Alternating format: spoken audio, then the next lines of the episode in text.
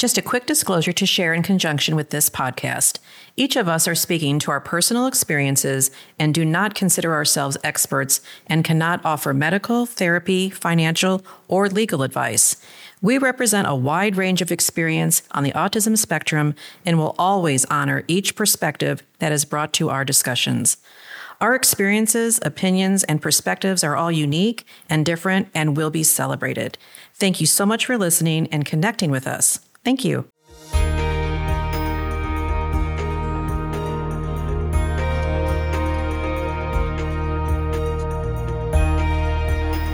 Hello, welcome back to Navigating Adult Autism. We are just a bunch of moms giving our experience, opinions, and perspective.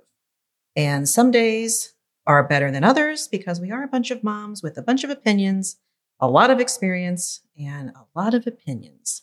And today we are talking about transition, although that is a very wide topic and we'll narrow it down uh, in future podcasts. But today we're just talking about our transition from our children from high school on.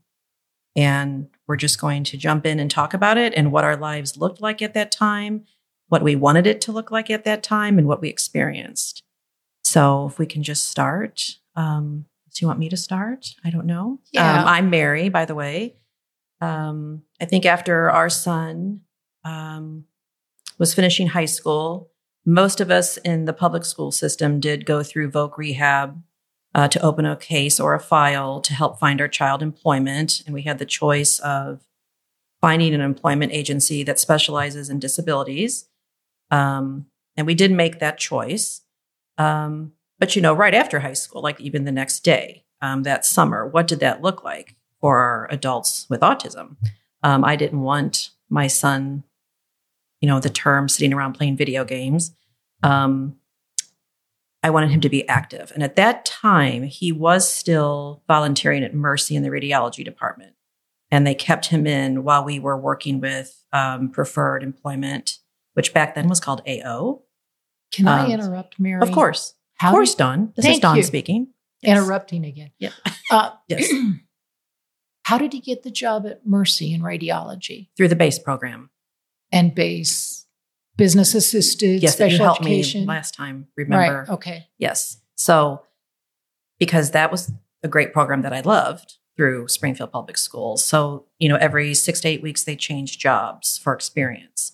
And they really liked him there. And I asked if they could, I asked, and Dean and I, my husband, asked if we could keep him on there. So, what type of job experiences did he have while he was in high school? Okay, so he worked in radiology, which honestly, he walked with a Mercy employee to deliver patients to all their appointments within the hospital. And he held, he said he pushed the wheelchair and he held the chart, or vice versa. That was going pretty well until one time he did ask a patient what was wrong with them and what they're, why are they in the hospital? Oh, well, you know, I, um, I have an appendectomy or something was going on. And he goes, Oh, well, that's good. At least that doesn't um, make you die. so, you know, good luck with that. So, you know, we would get calls about that, helping him not bring up death or illness while he's helping someone. But they really liked him up there. They're very supportive. And he did that for quite a while in the summer. Um, but anyway, we can jump around to other people, but that's where he got that experience. And he did that even while he worked at the candy house for a while. He still did that. Um, but just even the next day after high school, I knew that he was not going to waste his time and sit around. So we had chores for him to do. I kept a visual schedule. Um, but then all summer, we ended up getting his job for him because AO at the time, sadly, was not a big help. Um, and at the candy shop, used to be called the Candy House, I think. Yeah. Um, And AO has changed names too. yeah, and they're not preferred. So they, we went to the candy shop and asked if our son could work there part time. And Cynthia used to visit him there actually. Yes, I I just, did. yes, you were great. And they said, sure. So we found him, it was only four hours a week. And I think he volunteered for four hours a week, which wasn't much, you know, during the week. And then he just had chores to do. So I always tried to fill his day. I always left a chart for him on the cabinet with taped to the cabinet what he needed to do that day make your bed, sort the laundry, put whites in the dryer, um, turn off all media, TV, sit for two hours and read or water the, you know, he had, I just didn't want him to have all this free. Well, then I did put free time on his, you know, I did say free time, you make the choice. So Did he follow that? he did follow that. wow. And I rewrote him for following it. You know, there was a consequence if he didn't. So, um, and he would check them off. He actually, that really, you know, he really liked that. And one day I actually forgot to do it. And he called me at work and said, Where's my chart? You forgot to forgot to put it on there. But yeah, he really, really liked that. So How'd you know if he read? If he um Did you do book reports? you know, at that time he didn't lie that much. and didn't really frown on telling me because he would tell me, no, I didn't read, or, you know, I, I did this instead. I looked at a magazine. But and he was kind of into that at the time. So I didn't yeah. trust it. But I I mean I did trust it. So but anyway, I don't know what everyone else's life looked like right after high school. Dawn, you have another question? I do. Great. Talk to me about um, the adult uh, OTC's adult basic literacy program. Yes, the that's what it was called. I, God, I was racking my brain all day about that. The adult literacy program. Okay, so then we did find out about that, which is a great program. I'm not sure. I think it's still there. I don't know if it is or not. So we were told. Who were we told to about that? The adult literacy program at OTC, which is Ozark Technical Community College. They have an adult literacy program, and we were advised that that was really good for a lot of kids in special ed or with a diagnosis who probably were not quite college ready. So we tried it out and it was great. I love the two ladies that ran there, ran it. Um, so I would drop him off. Thank you for reminding me about that because I think I dropped him off on Tuesdays and Wednesdays just for a couple hours. But it was kind of like your basic special ed classroom, only bigger. And eventually he just had a file drawer that he would go to and pull out his work. And then if he needed help, and they had packets of work for him. It was I really liked it. I will say there's other people in there that English was a second language, so we that was going on in that room. And also, um, a good tip I had was not to come in too late in the day. I think I told you about that because a lot of court ordered criminals were told to take the adult literacy program to earn their GED, and the teachers there did not want any of their pe- children or students with disabilities to be exposed to that, which I thought was extremely nice and helpful. So um, he did that for a couple years. What type of progress did he make? Oh, Sorry to interrupt. It's just yes. This is It's, Elizabeth. it's Mhm. just interesting because Mhm. I remembered that story, and I was speaking with my son's support coordinator, Mhm. and she said, "Oh, but my husband used to be a psychologist at a prison," Oh. and she said those people, the, those people that were incarcerated, you know, would come and, and work around the house and do different things. She said those were some of the best men and Oh. influences over her children. She says we'd have them for dinner. They would work hard. So I was just, I thought that was a different perspective because True. I, you know, I'd heard that story and I thought, yeah, that makes sense. And I had repeated that.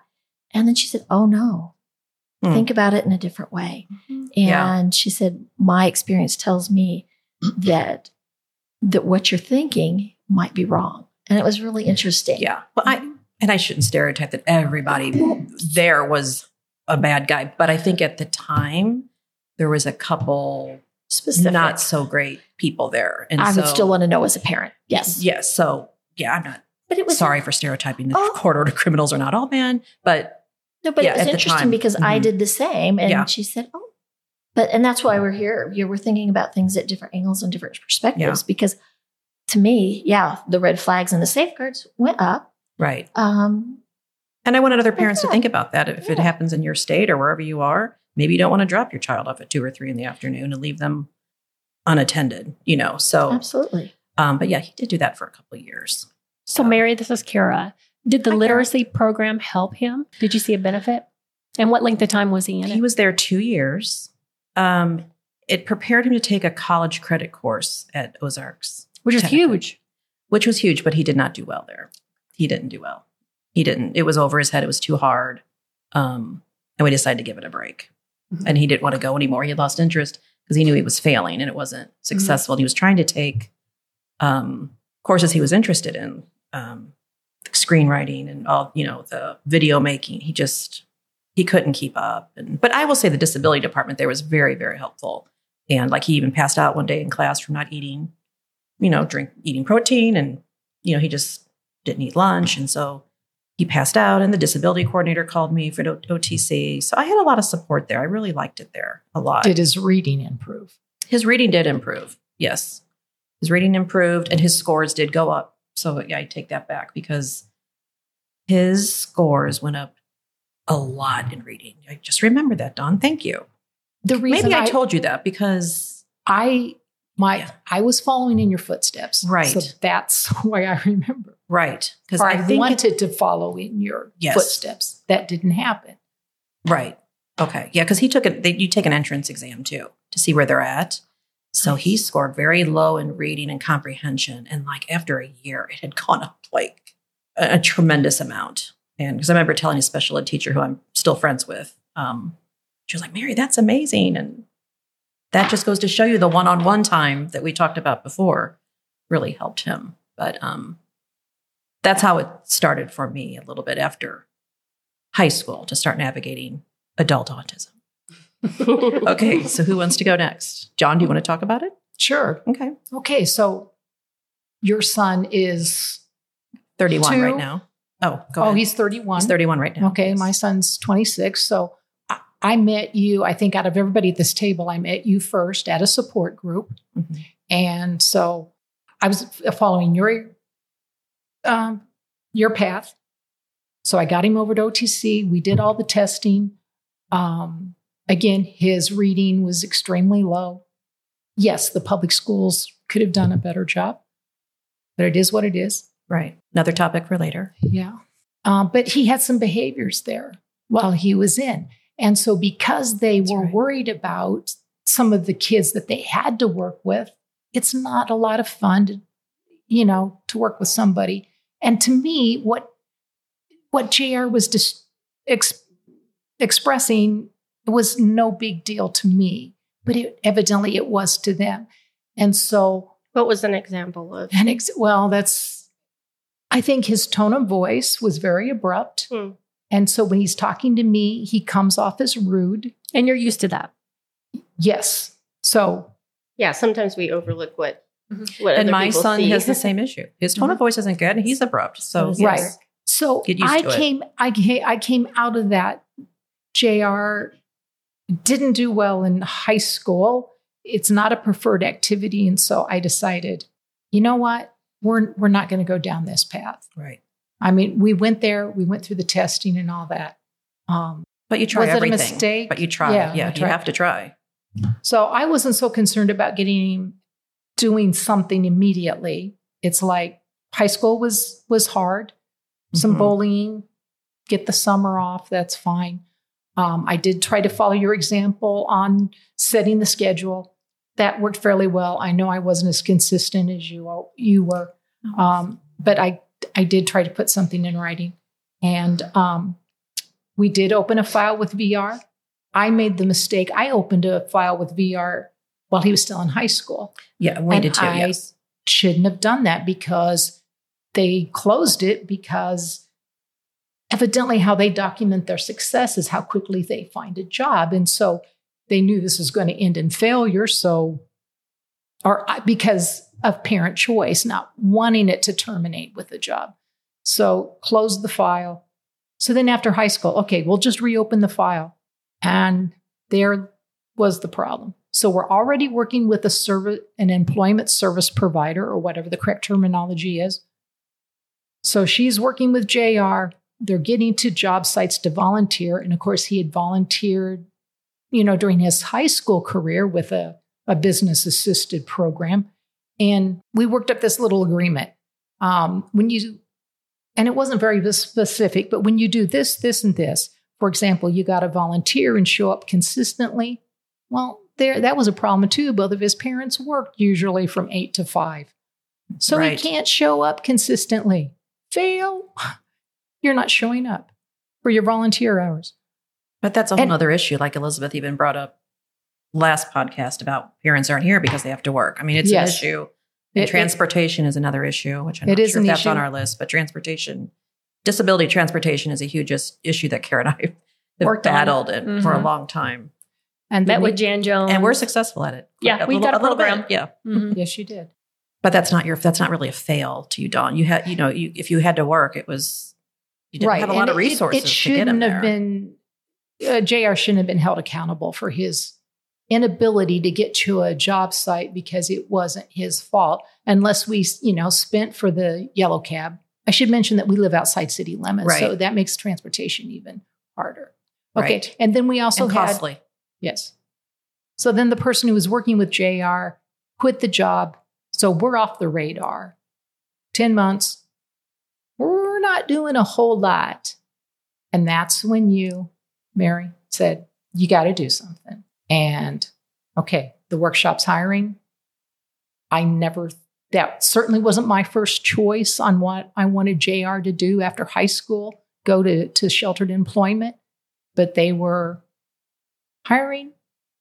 And it was probably one of the better decisions we've made Correct. because five years, he's building a track record, uh, you know, getting experiences, getting, getting up, showing up to work. Transportation is an issue, and both of you helped me with the transportation portion of it. Well, Dawn, and let me refresh. I remember um, he was going through preferred and he was in This the is Kara. volunteer. Yes, this is Kara going through the volunteering. And they were only taking him once or twice a week to volunteer for like four hours at a time. So, what that did is that was trying to get him work experience to better prepare himself. Four hours a week. Four hours a week. Mm-hmm. And that went on for how long? Well, we did nothing for, I'm saying 10 months, but Yeah. it was like a year after high school, after he Right. walked the line that Yeah, we weren't doing But anything. but when he Um, went into the sheltered workshop, how many hours did he work there? He's working six hours a day, five days a week. So Wow. So look at the time Yep. that he was able to get with the sheltered Yeah. workshop one on well, not one on one, Sometimes, but he did have a job coach. Um, for that, how many hours a week? So he, he was working a 30 hour week So a 30 hour a week for five years. experience getting paid. Yep. Versus four hours of volunteer a Terry- week. Yeah. Yeah. from By a the time- disability yeah. employment agency that thought this was the best thing for him. Yeah. yeah, this is Tara. But four hours a week, by the time you get to the next week, you've already forgotten Right. what right. you learned last week. right right so and, and back on workshop the sheltered workshops i'll touch on that really quick because that is another subject the the swi in springfield missouri is a very wonderful workshop it is we've been told by DESE that we are um what's the good word the example that other workshops should follow because i have visited other workshops even recently and found out about a, a couple other ones actually just yesterday you know they're not all wonderful. Um, um, where I think you know our focus is, oh my gosh, let's give them every opportunity they can to get to work for those of them that can't drive. So that's just something we battle with a lot of things. But I was glad he was able and successful there, and he's in a job right now. Yeah. Yeah. He- uh, so five years. Let's give competitive employment another chance. Open a file with VR. This time it opened smoothly. The counselor was decent, willing to work with us, and um, found a competitive job through using Indeed. And so we are 90 days past. So VR has closed the file. They sent me a, a sur- uh, Mhm. Satisfaction survey. So let them know. They, they want to know my suggestions. So I'm going to give them to them. and we should. Yeah. yeah. Does anyone Because- else? Want, oh, some. Oh, well, I was going to say, Yes. I, I think some of these providers don't know what parents can provide. I mean, they need to tap into the, the power, our experience, our opinion. If we tapped into the Woodrings fundraising power, oh my word. The business This is Heather. The wood connections- rings are tired. We're getting we're, we're past Mom. we're passing on the Woodrings right now. no guilt trip on you, but if you tell people your story, this is what what autism family did. Do you want to harness that? You know, Yeah. um, the, the business connections in this room.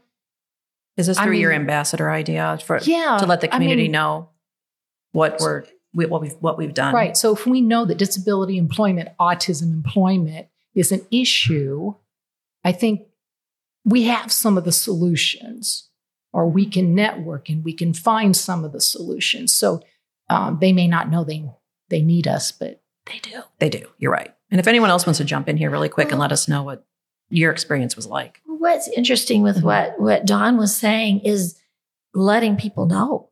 You know, with with my with my oldest son, you know, he just graduated. Um, really looking at what kind of programming and different things I can get into later, but connections were made, and a Walmart approached us and said, well, "We've heard he is great at fixing things, organizing.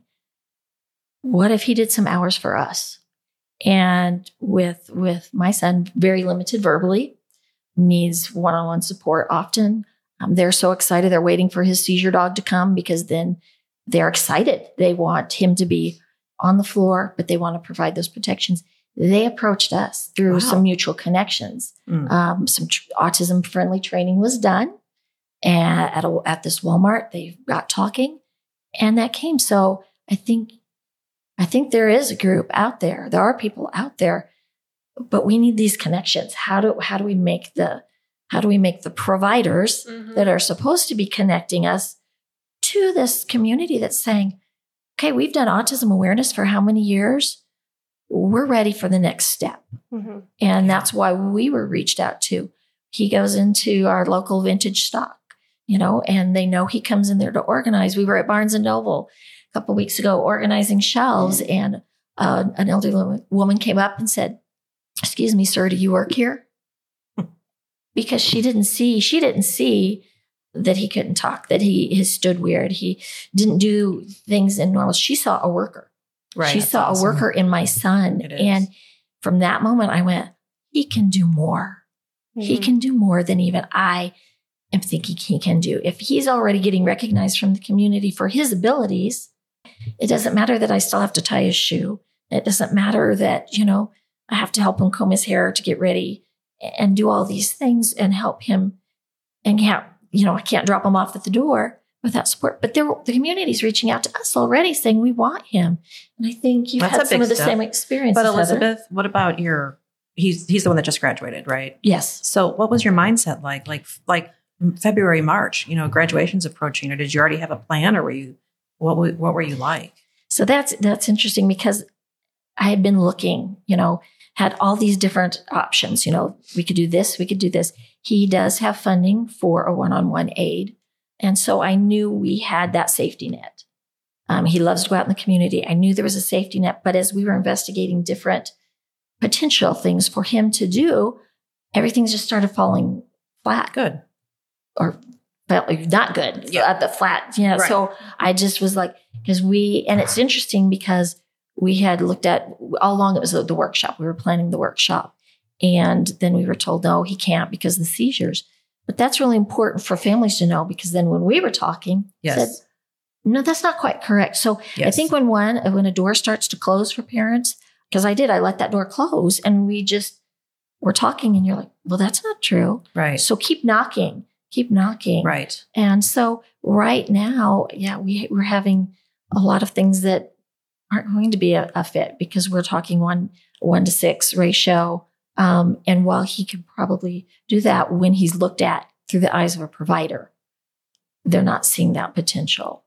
Right. So we, yeah, we're still we're still unsure. He's been in um, a camp, a day camp, um, that he's definitely outgrown okay. um, at 20 years old. And it's his last year he'd be eligible for, but we're still, we're still on our journey of Right. searching. Right. How to give him a productive life and make use of his time and Yeah. right. Yeah. Right. Right. Anybody else? Heather? So this is Heather. Okay. Uh, so I think transition for us in high school, like when it started, like we were kind of excited about that because supposedly Yeah. at 16, this whole transition starts. And I thought, oh, maybe these, these meetings, these IEP meetings will become fruitful again Right. because I couldn't remember the last time they were. So Right. I was excited. I had a little bit of hope. Um, Right. And so that didn't turn out to be the case. I know that for Zachary, who has no conversational speech or anything like that, um, they gave him some assessments through the computer. I'm not quite sure the guidance that he received. Um, you know, I'm sure a para was helping him with that, but they said he's 97% clerical. He needs a clerical job, Oh, right? That's what that's what it came up. wow. That's what came up. Okay. I'm like, okay. Um, you know, I trust assessments. Uh, I don't know what percentage I would give them uh, because you know you can't. I'm just not sure that they're meant for uh, individuals like him. Really, I don't think they truly give us a picture of what what is actually reality. But Yeah. anyway, went with that. Um, and we had Voc Rehab too that we kind of signed up with. And honestly, I was extremely disappointed uh, when the summer between junior and senior year of high school, they were going to a local grocery store. They had a summer like camp experience for that age group, and um, they were going to sort shelves and straighten shelves and all that stuff. And I thought that'd be great for Zachary. Like he could totally do that with support. Um, he was unfortunately not accepted to the program. Uh, they said he needed too much support, which he requires one-on-one support. So those doors closing, my hope quickly quickly changed to frustration again. Um, so so basically that didn't work out. We did meet with them several times, but I, I think a key here too is that which we all know in this room because we've been doing this for years, but none of it comes easy. We always have to be the starter. We have to ask. We like Correct. you know, I mean, the Walmart thing is awesome that they came to you. Like that would be that's few and far between. Yeah, I call for that us. progress from Yeah. what's been happening. Um, we I mean, for Zachary after high school, like we basically shut everything down. That's when we quit fundraising. We gave the shootout for autism to a local provider. We just knew we were gonna have to hone in and figure out all the stuff. And so uh for him, you know, he has to have 24 7 care, and I still work full time as of now. He graduated in 2019. So we didn't have, he had to apply for his waiver, a community waiver, so that he could get the one on one staff that he needed while I was working. There was a waiting list in Missouri that was pretty extensive. Uh, we waited for almost two years. Um, I had to call my state representative. Uh, there were lots of lots of things. Crazy. Yeah, so he Go finally girl. got one, but in the middle of that, I worked from home a little bit. My father drove a three hour, uh, one and a half hours to our house and then back home. He came and stayed with him one or two days a week, depending on the week. And so we just rotated. And then he went to a Dayhab program, um, which, you know, a lot of people, that's an option. Like, I don't know if option's the right word, but that's a path, I Yeah. guess Yeah. it's not a path anybody you know is Yeah. really hoping for as a parent but sometimes that's the reality of it Right. uh, he did go there for i think two or three days a week just depended we, we just juggled for two years is what we did we just juggled um, he was not good there the staff didn't really understand autism very well they didn't have any real Oh, training Can you tell me what you said again? Day? They have so like I don't um, know everything. Okay, uh, All of our kids are on different parts of the Yes. spectrum, so not all Yeah. of us got the same Daybreak? Yeah. So basically, so what he Oh, was at, daybreak, they, yeah. they call it day rehabilitation. So every there's lots of providers. Another another term Yeah. that, y- that you'll hear is adult daycare. right? Which I hate that term. Yeah, I hate Yes. that So too. um, Yes. so I will tell you. So this is a great. So the January before he graduated. So you know he graduated in May. So that January we went with our process coordinator from the state. Mhm. and we toured all these facilities because when you have a child that's on the severe end of the spectrum and they can't, you know, they can't stay home alone and all that stuff, right. you have to pick a provider at that point who is going to provide the services you want. Or you can do self directed, um, which would mean I would be kind of HR and Yes. I Yes. didn't, I mean, I don't do background checks and stuff like I, Yeah. I didn't want to navigate that in addition to all the stuff we were already navigating. So we chose a local provider, but we had to tour what was available here in our community. Right. One of the most depressing days I've had as a parent. Oh wow. Yeah. So um it just I mean, talk about sitting and playing video games like times a thousand, like not even playing a video game. I mean, I experienced some stuff that's like these people are just sitting. It it reminded me, I mean, I say this with love, but it reminded me of a nursing home. uh, for me, especially like not being able to quit at that point, my full time job. I just, I was, let's see, 48. So it was like 45 or something like that. Mhm. I mean, most people don't retire at 45, let's No, be clear. Right. So uh, that wasn't an option at that time. Do we have a 15 year plan that we started many years ago about when I am going to retire? Absolutely, yes. And it is way before most people do. But at that point, that wasn't an option. Right. So that is why we just decided we're going to have to piece this together until we can get that waiver.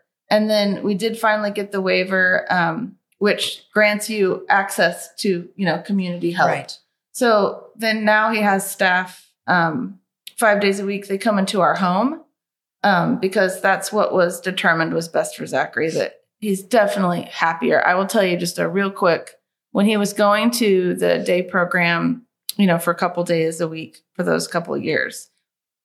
When they transitioned and we had his waiver, they came out to the house and we were kind of reassessing.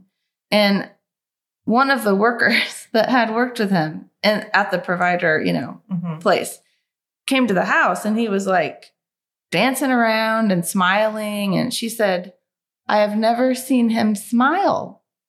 Oh, He's so smiley. And I was like, oh my gosh, like he's been there for two years. This kid is a really sweet, smiley Yeah. kid, wow. but he was miserable. Right. So, um, so yeah, we just had to get, I think, basic needs met before we could even think about some type of employment. Like, how are we going to make it meaningful after that? And we're still, like Elizabeth, we're still in that process. on that path. So, yeah. Yes. Yes. I think, you know, we're talking about a lot of waivers and providers and this kind of stuff. I did want to let our listeners know that if you, you know, if you are not hooked up with an agency, uh, if you don't understand a lot of this, that if for every state, there's going to be um, an entity that is the portal to services. So in your state, just Google disability services for, you know, autism, you know, or if there's another disability and it should bring you up, bring something up for you. So like for here, it is considered the Department of Mental Health. In other, in other states, it might be the Department of Health and Senior Services Mm-hmm. and different things. So it's not going to be the same in every state. So make sure you Google in your state for your state. And then that kind of is the portal and you look at getting a support coordinator, a caseworker to let you know about all these. So if you're kind of thinking, what, well, how do we even find this stuff? Right. That's So good. let's That's- state that's for- advice because I do I do want to say that a lot of parents that are on this path sometimes immediately reject, oh, I don't want to get the state involved. No, I don't want the government involved. They really have a negative concept of that. And I try and explain to some people like, no, that's that's not what it is. So that's a very, very good point. They should look into it for sure. And did we explain waiver? What that are we No, going to we explain that? didn't. Or- no, but, We're going to put that on our website, Tara. I can put that on there if someone I will explain it to me. I will say- because we do not use a I waiver. will say Yeah, I with didn't the waiver, so this is the only thing that has come. So you can't, as a parent, I can't just outright pay a provider, Right. right? They take, they go, it's Medicaid. Because it's Yeah, you have Yeah. to, but that's what took two years. You had to apply for it. Is Right. that what took two years? Okay. Yeah. So the application process, but there was a waiting list. That's so, right. Sorry, and you that did say that. I apologize. straight apologize. back to the Okay. Department of Mental Health budget for the state that they approve.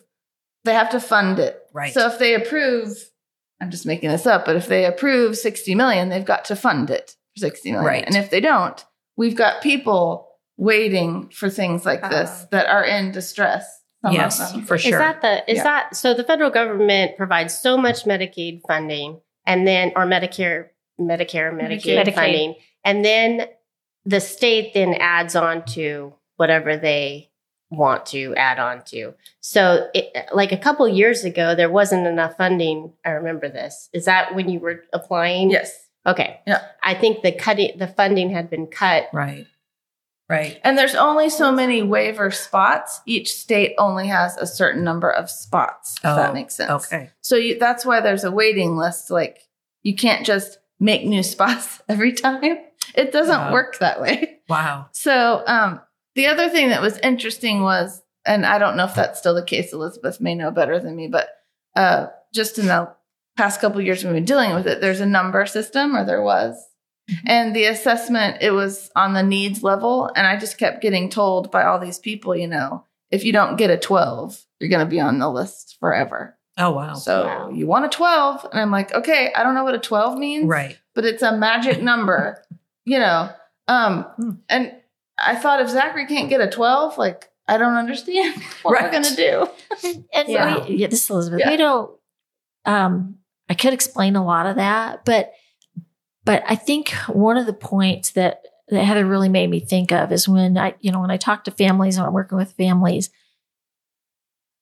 it's as a family you want to you look at the positive and the growth, but when you're going through these application processes for a waiver or for other things to qualify, you need to really be honest with yourself and think, what is it really like? So I tell when they start asking questions, you know, do they do this? Do they do that?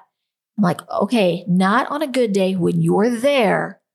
Okay. To answer that question, if as if you're not there, grandma from out of state is there.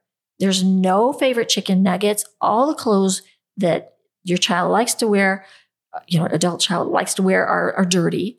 Um, they're in a bad mood. Not, you know, not the Mhm. perfect day. Right. They're tired. You want to think because they're not they're not there to judge you. They're not judging your parenting skills. They want to be able to qualify you. They want you to be, go through this utilization review committee and get this 12. So make sure you're being brutally honest with yourself because I know with what with my son uh, Nathan that has the most needs. I remember one of our first um, just back when he was younger, one of our first evaluations, they said, Well, does he point? And I said, Yes, he just pointed this morning at an airplane. And I was so excited. Hmm. He didn't point again for another two years, and he's 20 and he doesn't point now. But every time I had any meeting, anytime we went to qualify, well, at least he points. At least he points. I was like, no, ah. that was a fluke. yeah. so There's just so- so much, isn't yeah, there? so that's think so just- much. Yeah. I think you we want as parents to build that, you know, build those Positive those- moments. Those positive moments up. And we always want to hang on to those. But when you're really doing a functional report, like we just did this for Zion for Social Security, dis- or uh, what is it? SSI. SSI. Yeah. not the disability. Um, we had to fill out the functional report, and I really brought it back down to like, if I wasn't here, what could he do? Correct. Yes. And actually, we did it together. Um, and I mean, because we really, he would really like to have SSI. I mean, he's he's we've gone through different, you know, the appeal process and everything like that. And I'm like, well, maybe I just built it up too much the first time. I was like, I really need to like think of myself not being here and um and what supports he needs, like if I wasn't here. Because I really do a lot for him right. without knowing it. If even if Jason was there, Yeah. you know, my husband, it's a totally different, you know, storyline of Right. what he can and cannot do, or what he's just needs support support with. So Right. And- I think that's a great way to put it. Elizabeth. Yeah, yeah. And in that way, I mean, and what you're doing is good because you're building on successes. You're helping him to be successful. But yes, acknowledging during Yeah. that moment that, okay, d- does does he not you necess- not him necessarily, but does your child brush their teeth independently? Well, yes, physically they can, but do you have to tell them and remind them? And Right. then you're not sure if they actually did it. Did they swallow the toothpaste? Did they do all these other things? Yes, maybe they can get that toothbrush to their mouth, but did they do every step hmm. independently? And did they remember to do it as a 17 year old or a 14 year old would? It wasn't just Right. touching the tongue and then bringing the toothbrush back out. yeah. Yeah. And I heard that sometimes too. Like if I say like brushing the teeth, well, you know, typical kids have problems with that too. No, you don't understand. Like, are they in the bathroom standing right there with them? Like, it's not the same. Like, I, I really got tired of that. Well, typical kids have problems with that too. No, well, come to my house. You'll Well, see. And, and toothbrushing is one of my, that is the example they use with parents that are over supporting the picture of the parent brushing the teeth. Oh, okay. I I really really dislike that because I'm because to me I want him to have good hygiene and if I have to do that rather than watching him 6 months 2 years 3 years later being sedated getting caps and getting all Right. these things Right. you know sometimes we have to make certain choices and that is just one of my Well, and hygiene is part of the adult path that they need to navigate too. I know that's been an issue for some parents. So this is Heather. So- Hygiene is why we couldn't go to the workshop in our area. Not not the one Mary that you were talking about, but yes. we were told because we thought that might be an option as well. But he needed help toileting, and um, they they said they, he could not come. So that was kind of we Hmm. explored. You know, Mhm. you explore, Yeah, that's not quite right. sometimes you get a lot of no's. Yeah. Goodness so. gracious. Yeah. Anyone else want to jump in here? Our transition was a little bit different. Um, in seventh and eighth grade, Eric was he. We pulled him out of school because school was the living hell for him, and that's what he said. It was living hell on earth in that building. Oh, So from that point, for seventh and eighth grade, we unschooled and we hired some people to help us teach, um, like science and math, and then immersed him in volunteering. And he volunteered um, politically on a big, big campaign that he was really excited about. And then he um, volunteered at the Wonders of Wildlife and volunteered at the zoo, and he has thousands and thousands of hours in at all those places. But um, so then we he re-entered though back as a freshman because he felt like he probably needed to go back. He said, I think I need to go back. And so we did and um, just muddled through the next four years. And then when we, we didn't, I didn't have a plan for him when he got out. I said, okay, the last year of his senior year, he was able to do a COE program at the zoo. So he got on there. and he what's was- a COE? it was um, work credit for he'd go there for like the, afternoon, get school credit to be there. Oh, okay. And um, so that at that point, he actually was able to stay on in that position even when school was out. So we didn't think about worrying about a job at that point. And we did have VR come and, and do some thing, things with him. And they took him to like a used bookstore and he couldn't stand the smell in there. And He just says, I just can't do that kind of work, mom. But anyway, but he said, I'm going to stick with what I'm doing. But um, so Stand, stand the smell, smell. the zoo, but not the, But not the bookstore. too, Dawn. That's a good one. that is good, Dawn. That's true. well, they were stinky and musty and stuff. I don't know. Right. He does have funny. sensory stuff. Yeah. Yes. But um, so then- Elephant poop is fine. Yeah, exactly. but we did know he did want to go to school, and we did. Um, he went to OTC, and he did get a two-year degree there. It took him about eight years, and he had a wonderful support system there through their disability office. Very good. Yes, I remember you had a good experience we there. That's did. good. We did. But then, uh, but like like I said, when we got out of high school, I felt like I had rose-colored glasses on. I felt like, oh, we've arrived. Now the road's just going to be smooth, and then all of a sudden, the bumps and the curves started happening, and we're just all over the place again. I'm like thinking, oh, we're never going to arrive. You know, really. You think you're going to? You're going to level We out. We will never arrive. we will never arrive. That's how we're going to end every podcast. We will never arrive. That's a positive note. Sorry. the destination. never comes. well, you do. Inside. Like we continue to navigate. I Yes. think Yeah. It's an Yes. ongoing process. Ongoing navigation. That's right. Right, right.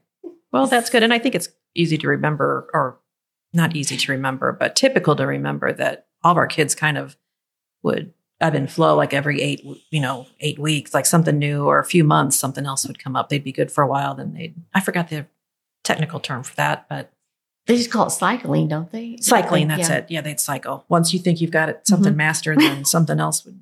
Oh my gosh. Come That's up, but- every day. Yeah. That is every day. Well, th- And then, that is true. you know, uh, this is Tara, by the way. Zion, Zion uh, never wants to try anything twice. oh, So I don't know if that's common with other kids Like- on the spectrum. like anything? um, like if he tries, okay, so like even going through Voc Rehab another time, he was like, "Well, I've already tried that," you know. Oh, So it was very difficult to get him. it's like a coping skill. You Yeah. to kind of teach them Yeah. that that's not always the way. Yeah, I just have learned to rephrase everything. Right. It's all about how you phrase Yes. it. Yeah. So yeah, That's true. you rephrase it and say, okay, this is, you just make everything unique.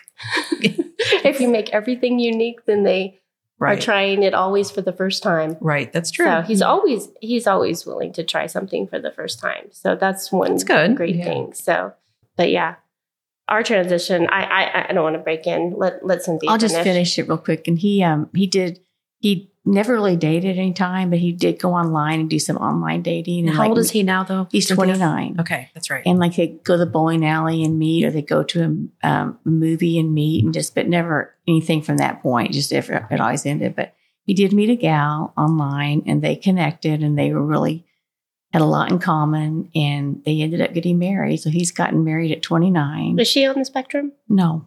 Mm-mm. And I don't think he didn't tell her for a long time. So, I mean, I don't know. She might have known, but You don't really talk about that. Yeah. It hasn't been brought up. no. Okay.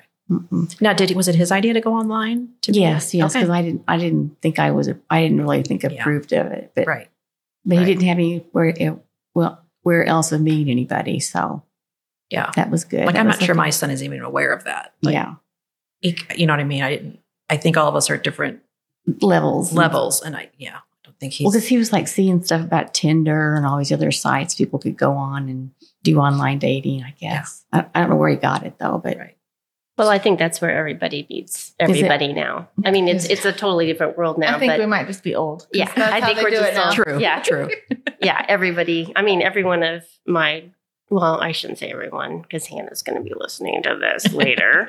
but Hannah, I mean, most of her boyfriends have come from Tinder, and actually, Zion um, has been on Tinder, but he he complains every month that it's like twenty nine dollars a month. He was like, "Well, I have all these people that have swiped right or whatever the terminology is, but I can't look at them because I don't have the membership."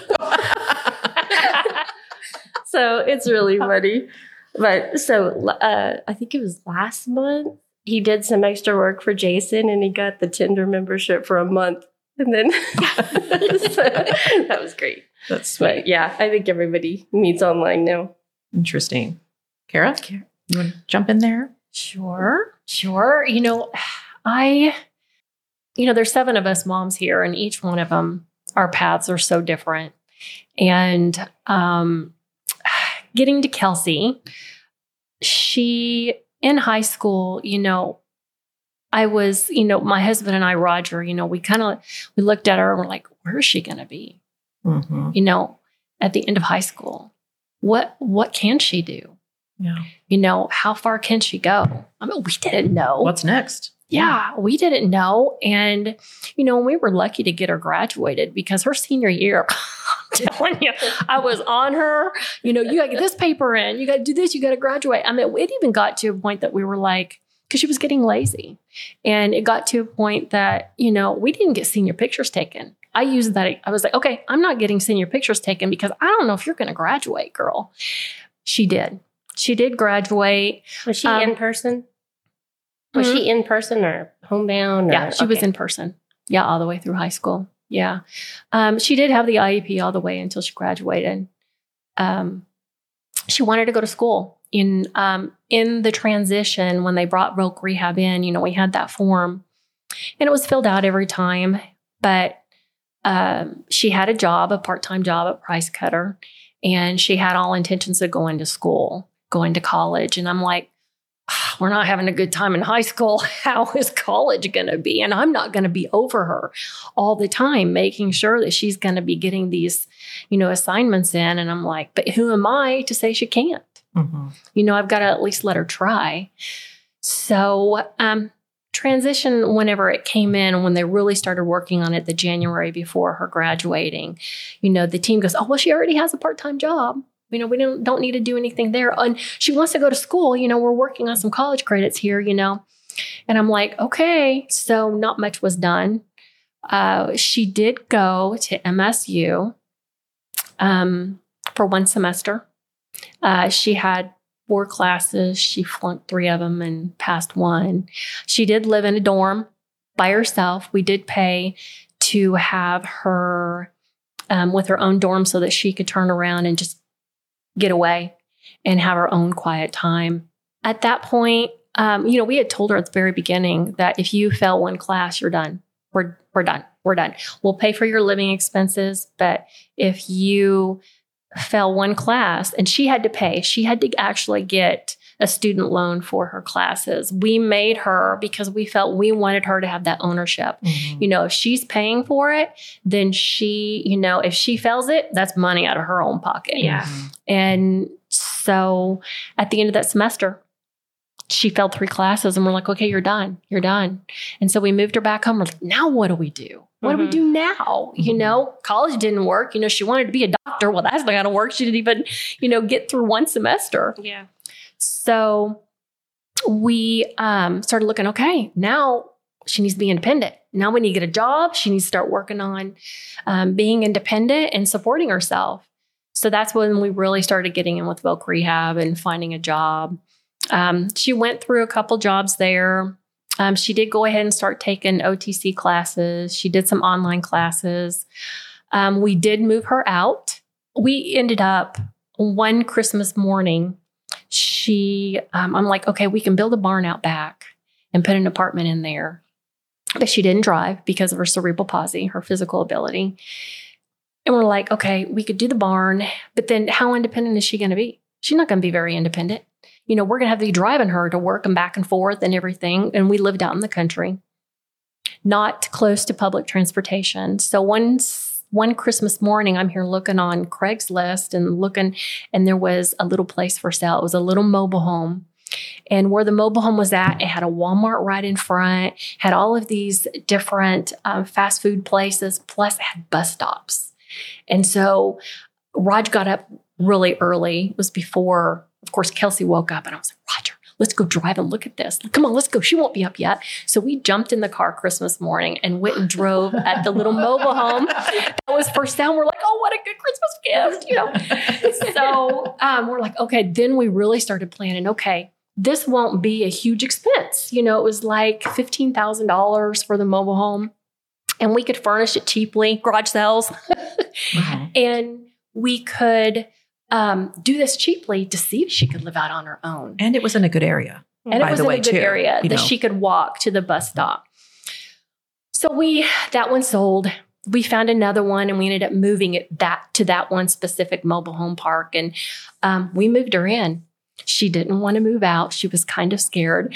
Kind of funny story. We ended up, uh, you know, we had worked really hard rehabbing this mobile home, and we moved her out the next day. We left and went to Cancun. Like, bye, Kelsey. No, just kidding.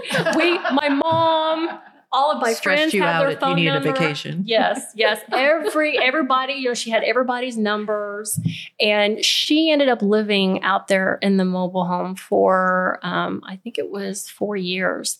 But you know, that first month, well, actually, the first month she called us a lot, but uh, you know, the first year she would call us quite a bit. You know, but it was a really good learning experience for her. Yeah, for You know, she had to kind of learn on her own along with our guidance on how to do this. So we kind of forced her into it.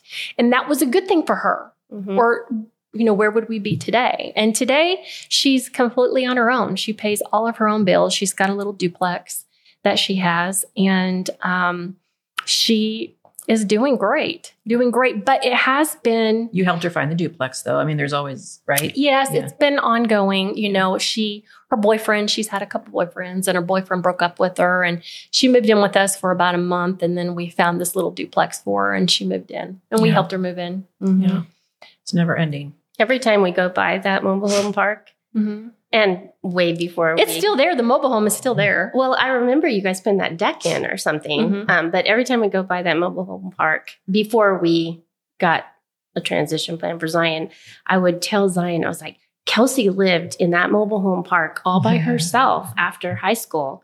I was like, you can probably live on your own at some point too. I was starting to plant Right. that seed in his Right. brain years ago because I remember coming to that mobile home when you were guys moving moving her in, and I was like, oh, I, it was like a dream for me. I was like, I mean, I love my son, but I want him to be independent. At yeah. I some mean, point. what do we want for our That's good. kids? We want That's them to be as independent as possible and happy. Yeah, Right. Plus, it boosts their self esteem. You know, even forcing her out, or with my son, or who, you know, it does boost their self esteem a bit to know that they're Mhm. thriving on their own, and right. even though there's a lot of challenges. But, but, you know, when you look back in high school, did I know she would be this independent? No, I didn't. I didn't have a clue. Right. Did I want her to? Most definitely. But you know, again, each one of our kids are so different Yeah, and and how they respond and what they can take. yeah, Right. Well, and Right. you had a good point, you know, independence because even when we're, you know, we're talking like with with some we have mine and Heather's children, you know, independence still is Yes. the key. So Nathan won't ever live on his own and, and not anything like that. But when he's in his room, what does he tell me? The door. that way. yeah. He Right. at 20 wants his independence. Yes. He doesn't want me I hovering. believe that. So yeah, if we come in or he's, you know, hanging out, we go to check on him. Yeah, the door Mhm. that Right. way. Right. Five more minutes that way. Mhm. You know, Right. so it's still that core of of independence is just yeah, it's just going to look different for our families, but it's there. It's deep rooted when they get to a certain age. Right. What do, it just looks different in different situations. Does he do it with a smile? Sometimes, sometimes, Yeah. yeah. he gets that little look, but other times he's just plain serious. Right. And I think it's an important part that all of us mentioned. that family is such a, a big support for us that, you know, your, would you say your father in law or your Oh, dad, dad, your yeah. dad drove Yep. back and forth. And right now, my in laws help take con- my son back and forth to work. Um, you know, my husband, myself, we do have a transportation program that Kara and I kind of started, and Mm-hmm. SWI's taken it over. So we have someone there that takes them once a week. Um, How did we start that? Should we kind of, you know, I Is that that's another, another topic. That's another topic. Yeah. Transportation is a whole other topic. Well, but and well, and what I'm trying to say is, you know, us as parents during our transition into adulthood, our transition into high school, we know what our kids want. And when there's not, or what they need. Mhm. And when it's not there, we're going to create it. Or we're Yeah. going We're to turn try. around. We're going to turn around and try to create it and meet with the people that will make those decisions for the funding to make it happen. Right. And tell your story. I think that helped tell our story a little bit to to Jan, I think. Like what we're it's just not easy. And I there again I hear also sometimes, well, you know, typical kids have problems with no, they don't. No, they, they don't have as many problems as if if they can drive and they can get there. They have friends they can call. They, you know, it, it's not easy. Mm-hmm. So, you know, listen, there's days I I'm like, oh, I gotta go pick him up again. You Yeah. know, but and everyone's problems are different. But it, it, you know, I am a taxi driver. I mean, there's just no mm-hmm. question about it. And it's, I'm happy to help him. But listen, it stresses me out some days. It's just, this is my life and I'm happy to do it. But There's a trade off. yeah, there's a Mhm. trade off. And so And all, your trade off is your time. yeah, Your time. right. And, and my husband and I know that. And I think at my age now, at 60, I mean, we've been planning it like you did, like have a, a plan for when we're not here. That's another path we have to think about as we navigate the, them getting older. Um, what's that life going to look like for them when we're not around? In fact, I've caught myself telling him now, now remember, when I'm not around, this is the new thing that comes out of my mouth all the time because I'm getting older. Mom, quit Yeah. saying that. I, I don't want to think about that. Yeah. I said, well, you know, we have to though, you know, because I'm not going to be here one of these days because I need to prepare them. Like, Yeah, as we all know, we have to prepare our kids Mhm. for a lot of silly things, you know, but um, it's just part of the path as they're getting older. We think. should So, have a, a topic on self care as well. Yes. We need to write that down because yes, we, I mean, I have some terminology that I use, like being sucked dry. I say that a lot. I'm being sucked dry. right. But um, but it's not that bad. I mean, I I love my family. I love what we do for them and everything like that. But there's there's some um, self care tips that definitely need to be taken into consideration when you have a, a child on the spectrum or even you know any type of special needs. Right. It's like you, True.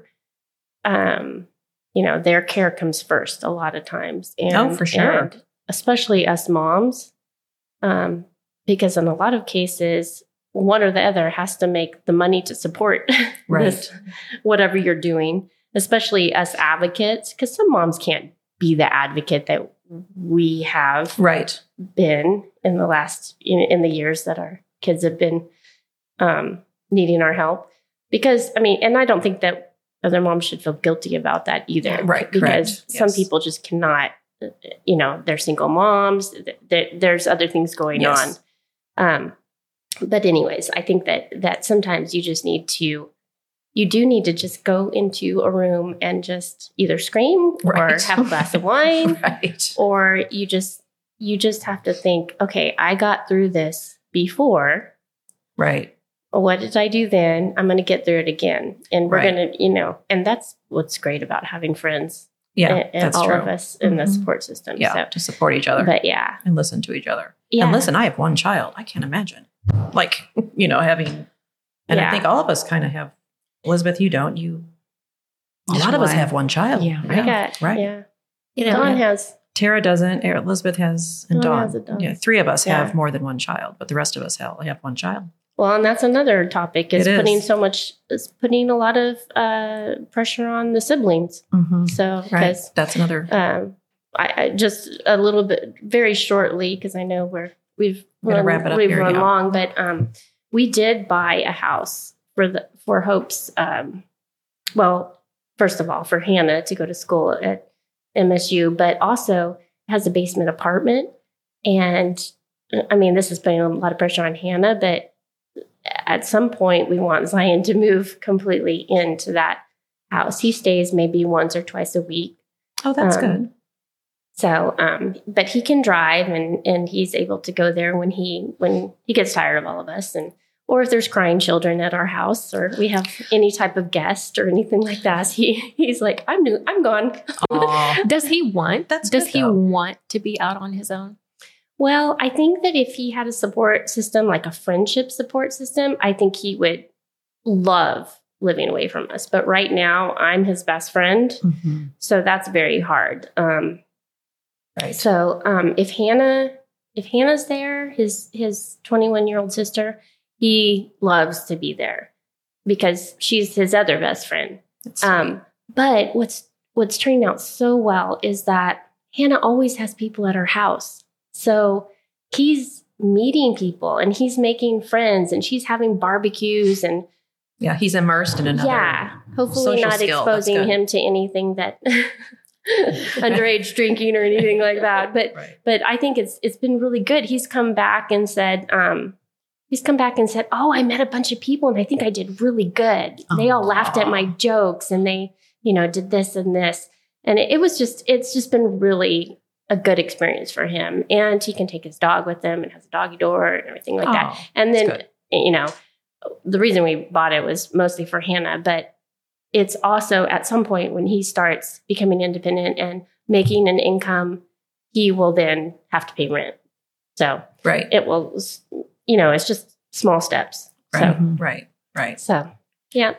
Well, I think we just touched on transition a little bit. Um, more to come later on different topics of transition, but we just thought we'd kind of what dip our toe into it a little bit and where we all are on our path of adulthood with our kids. So thank you for listening. And Tara, I'm going to shoot it over to you where people can find information about this podcast Yeah. We, uh, on our website, correct? we have a website. Yes.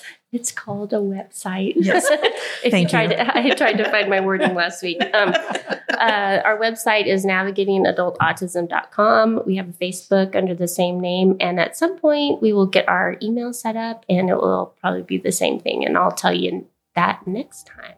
Okay, that would be great. Okay, thank you for listening. Thank you. Bye. Bye. Bye.